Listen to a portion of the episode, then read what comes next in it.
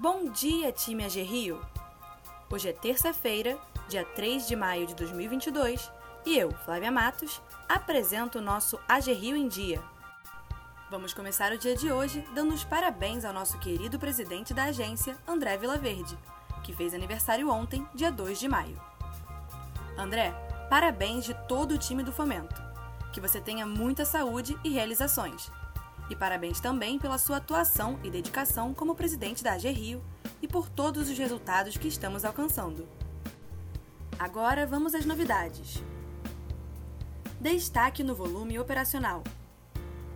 Os resultados da AG Rio do primeiro trimestre deste ano ganharam destaque na coluna Extra Extra do Jornal Extra primeiro trimestre de 2022 se encerrou com um volume operacional de aproximadamente 100 milhões de reais em concessão de crédito para 2.110 empreendedores fluminenses.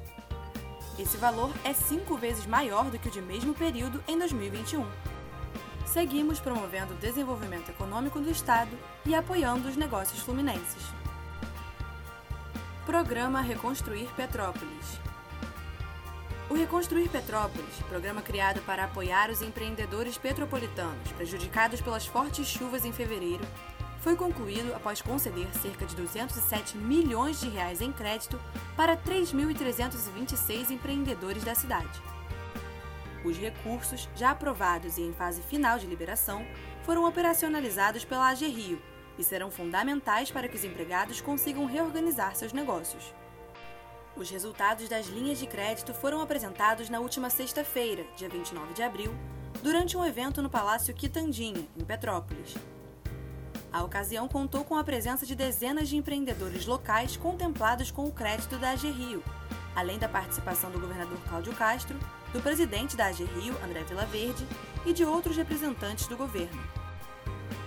Cidade Integrada No Dia do Trabalhador, no último domingo, o programa Cidade Integrada, que tem a participação da Rio, ofereceu mais um grande mutirão de serviços aos moradores da comunidade do Jacarezinho e bairros arredores.